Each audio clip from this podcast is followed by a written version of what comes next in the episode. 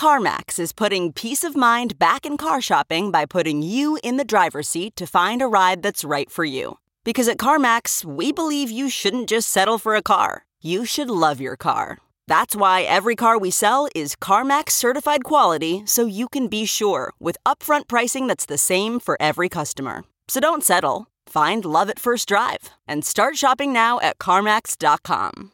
CarMax, the way car buying should be. Okay, picture this. It's Friday afternoon when a thought hits you. I can spend another weekend doing the same old whatever, or I can hop into my all new Hyundai Santa Fe and hit the road. With available HTRAC, all wheel drive, and three row seating, my whole family can head deep into the wild. Conquer the weekend in the all new Hyundai Santa Fe. Visit HyundaiUSA.com or call 562 for more details. Hyundai, there's joy in every journey.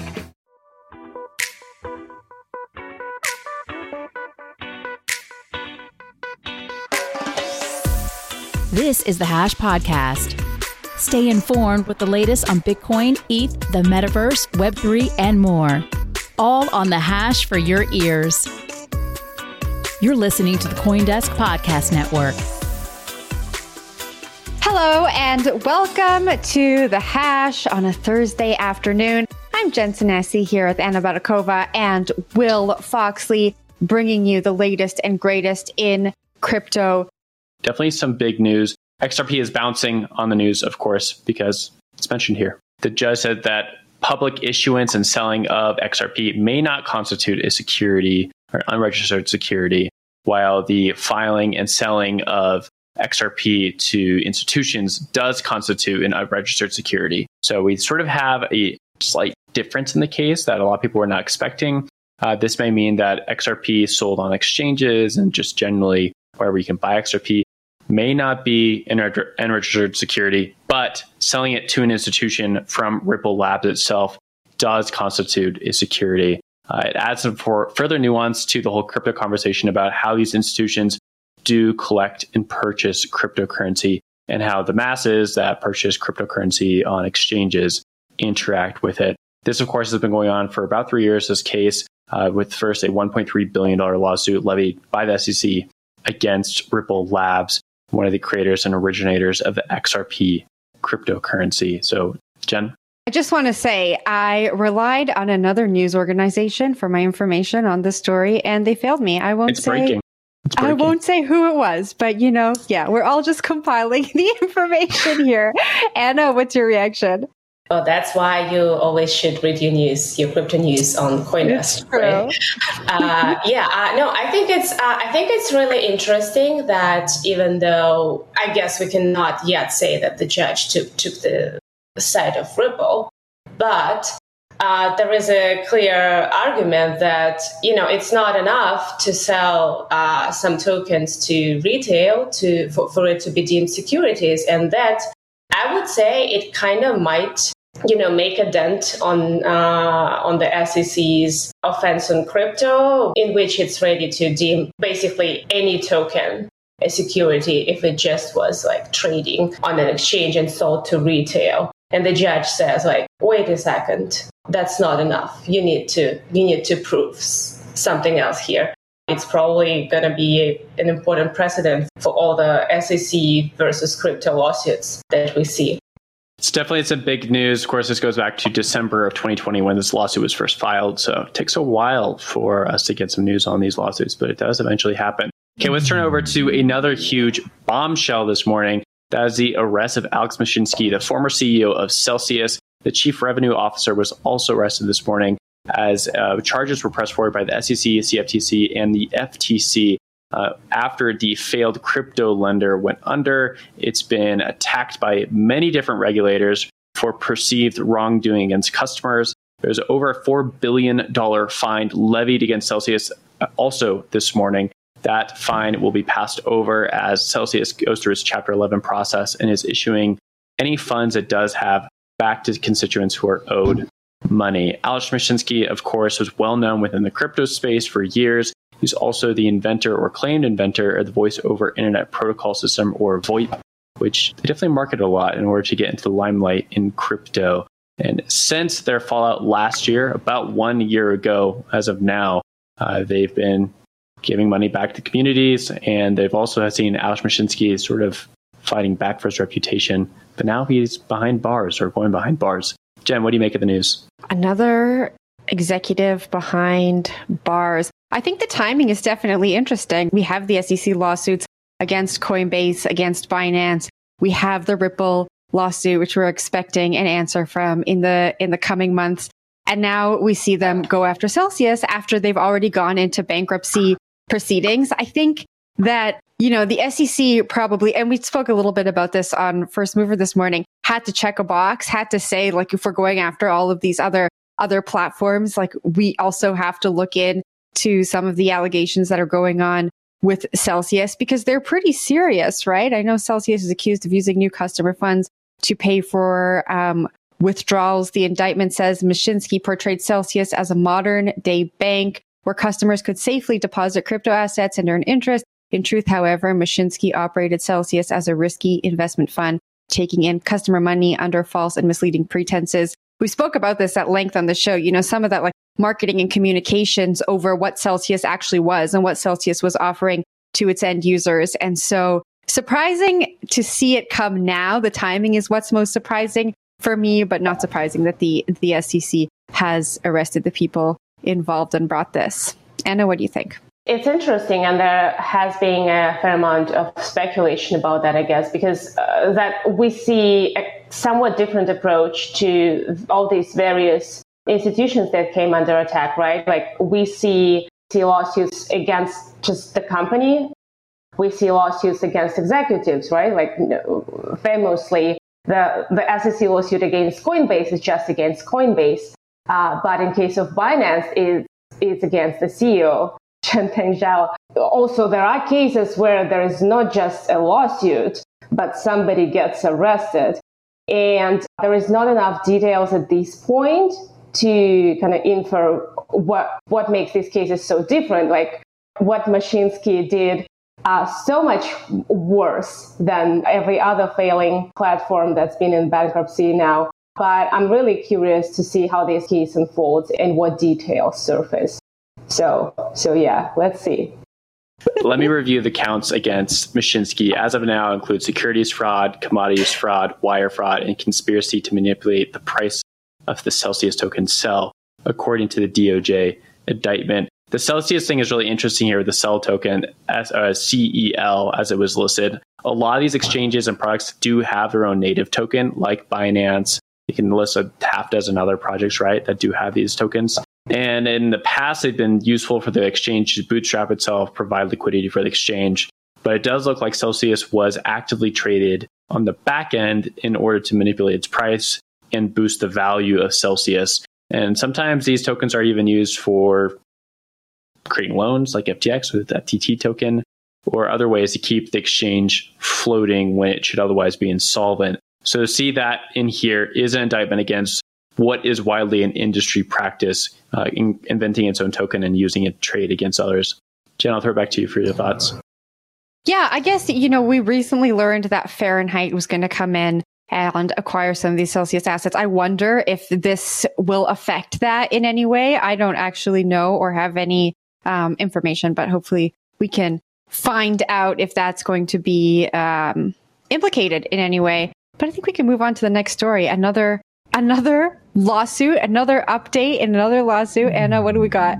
Yeah, so we got a new development in the Coinbase versus SEC case, which like we have SEC versus Coinbase, and we also have Coinbase versus SEC because Coinbase, as we remember, is also suing SEC over its attack on the exchange. This case took a somewhat interesting uh, legal turn, as Coinbase says that the Coinbase next argument is that the SEC cannot just claim this huge power of the over crypto industry, just you know de- decide who is right and who is wrong without kind of a broader broader support from other branches of power and they're using the recent decision of the supreme court that essentially uh, on President Biden's uh, student loan forgiveness. So the Supreme Court said the Secretary of Education could not claim such a huge uh, economic and political power without the clear support of Congress.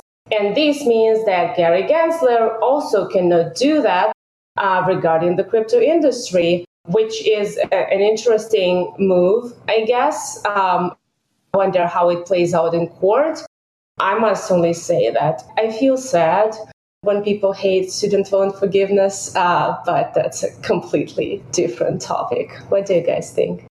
That's my role on the show, and I often feel sad about many of the things that we talk about. But this is a really uh, interesting argument, I think, from Coinbase's lawyers to to draw on that ruling from the Supreme Court, which came on June 30th. So after the SEC filed their lawsuit against Coinbase, that I, and I think it makes a lot of sense. I'm with you, Anna. It'll be interesting to see how it plays out.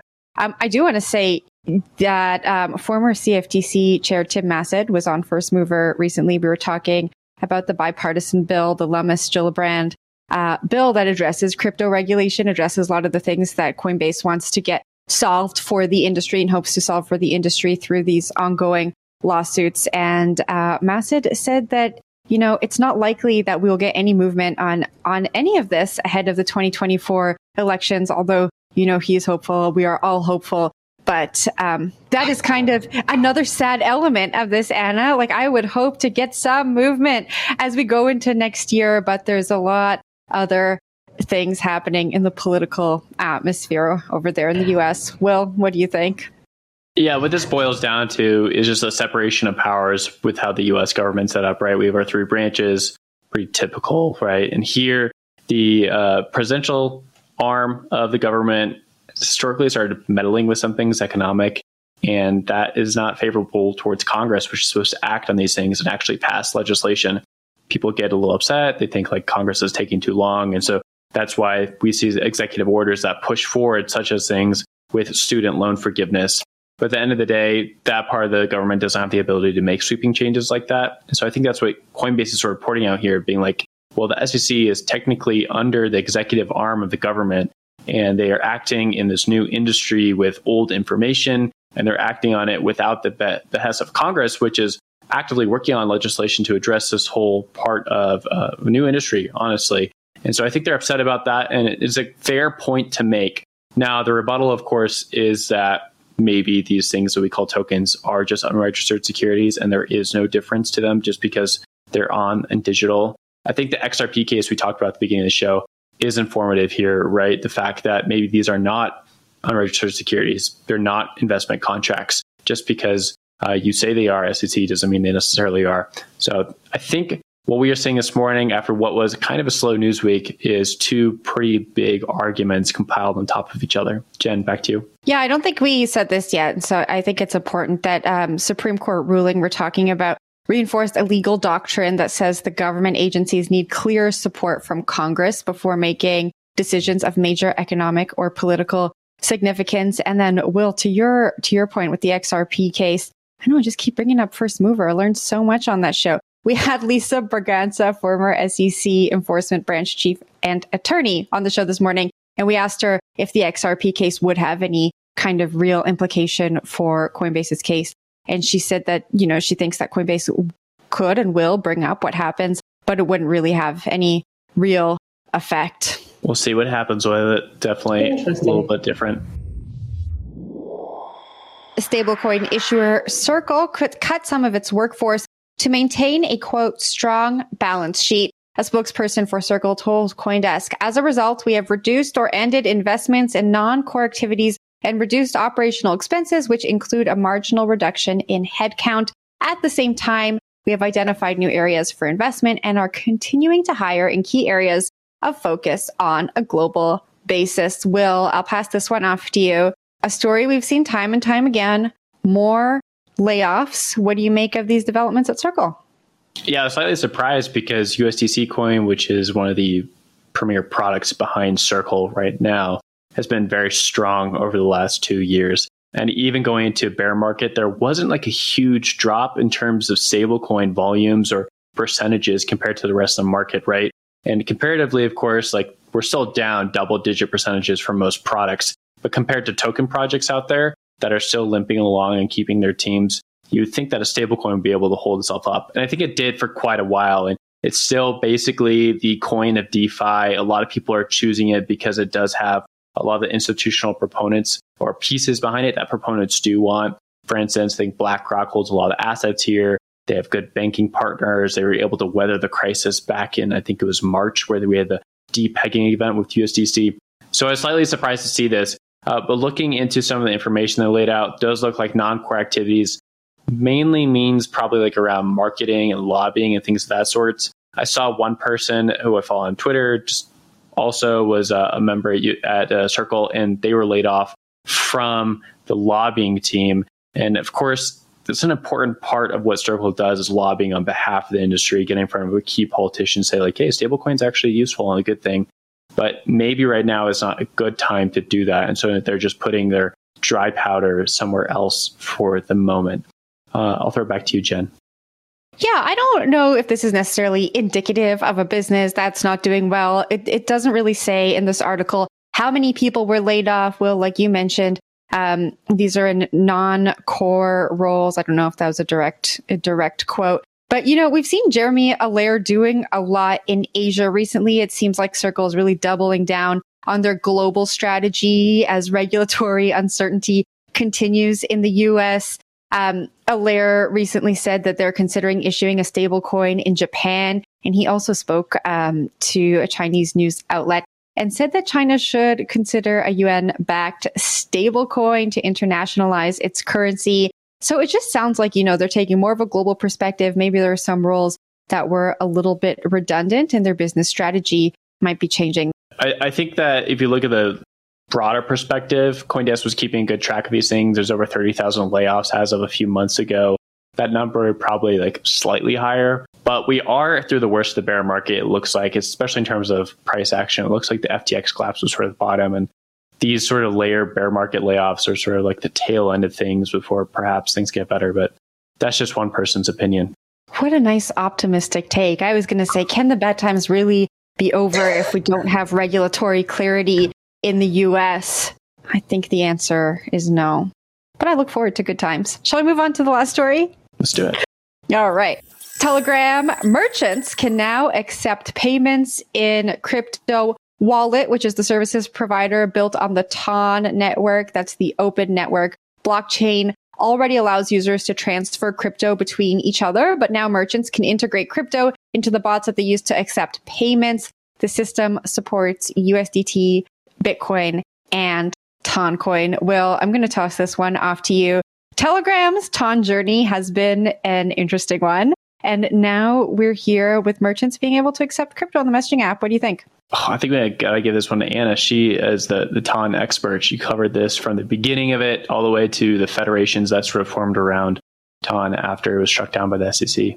It's been an interesting story because Facebook, Telegram wanted to develop its own coin and integrate it into its uh, app, which has uh, obviously like vast user bases, which will give an absolutely different start to these kind of cryptocurrencies than to anyone else with already vast user base. But the US regulators weigh in uh, Telegram was forced to abandon the project. Uh, and then the, the communities of developers said, no, you know what, we're still going to do that. Ever since, it seems like Telegram never really given up on that project. And as the Toncoin, which is, by the way, just one of the two projects that grew up of the original Ton white paper, another one is now called uh, Everscale. And Telegram has been just like quietly, slowly integrating, basically doing what they always wanted to do, integrating this crypto capacity into the messenger, even though I'm not sure how it's arranged, like if it's that like Telegram officially doing that, it's done through like various bots, wallets, whatever. But the result is this. We now have Telegram that has kind of a native coin, a crypto wallet, and it's growing its capacities and its functionality within the messenger. It's really interesting to see whether this can really take off with the users. Yeah, the TON network has been through a lot of different changes of the year. Back in 2020, of course, they went through the spout with the SEC, tried to get their own blockchain payment network integrated directly into Telegram, which would be awesome for the hundreds of millions of users worldwide, especially for the cryptocurrency ecosystem, which uses Telegram quite a bit. But that hit problems, which I guess XRP and Ripple Labs, you know, they took it on. They're willing to you know, see it through to the end. Uh, Telegram had not issued any tokens to my knowledge at that point, so they decided to back off of it. And then an independent group of people came up with the TON network and uh, the whole foundation, of course, and they pushed forward with building their own idea. I think to me, this is about decentralizing the governance so that the SEC and others can't go after Telegram.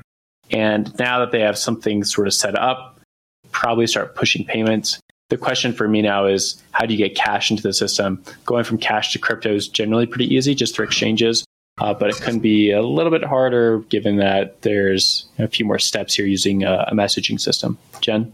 Yeah, so this is a, a, functionality for merchants who use Telegram for payments. Telegram users, like I said in the intro, have been able to um, send crypto back and forth. Although I haven't, I haven't used it yet. And the article says that there are 700 million users who use the wallet service, but only 2 million, sorry, only 2 million of the 700 million Telegram users use the wallet service. So I think this comes back to like um, a user acquisition conversation. There are all these people on Telegram, but how do we get them to, to use this crypto service? And do they even want it? Do they want to be able to send fiat back and forth? And then I look at the news that came out of uh, Coinbase yesterday. Coinbase now has a functionality where you can message on the platform. So Ethereum addresses can communicate back and forth uh, between each other. I think if you have a lens address, you'll be also able to talk to people on the Coinbase uh, platform. So it'll be interesting to see which, who comes out on top. Will it be messaging platforms that integrate payments, or will it be payments platforms that integrate messaging, or will it be something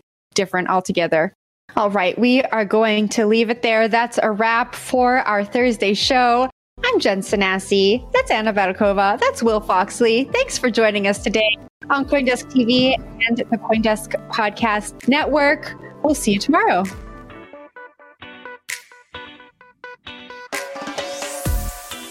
You've been listening to The Hash on the Coindesk Podcast Network. We would like to hear from you. If you have any questions or comments, please reach out to us at podcasts at Coindesk.com, subject line The Hash, or leave us a review on your favorite podcast player. Thanks for listening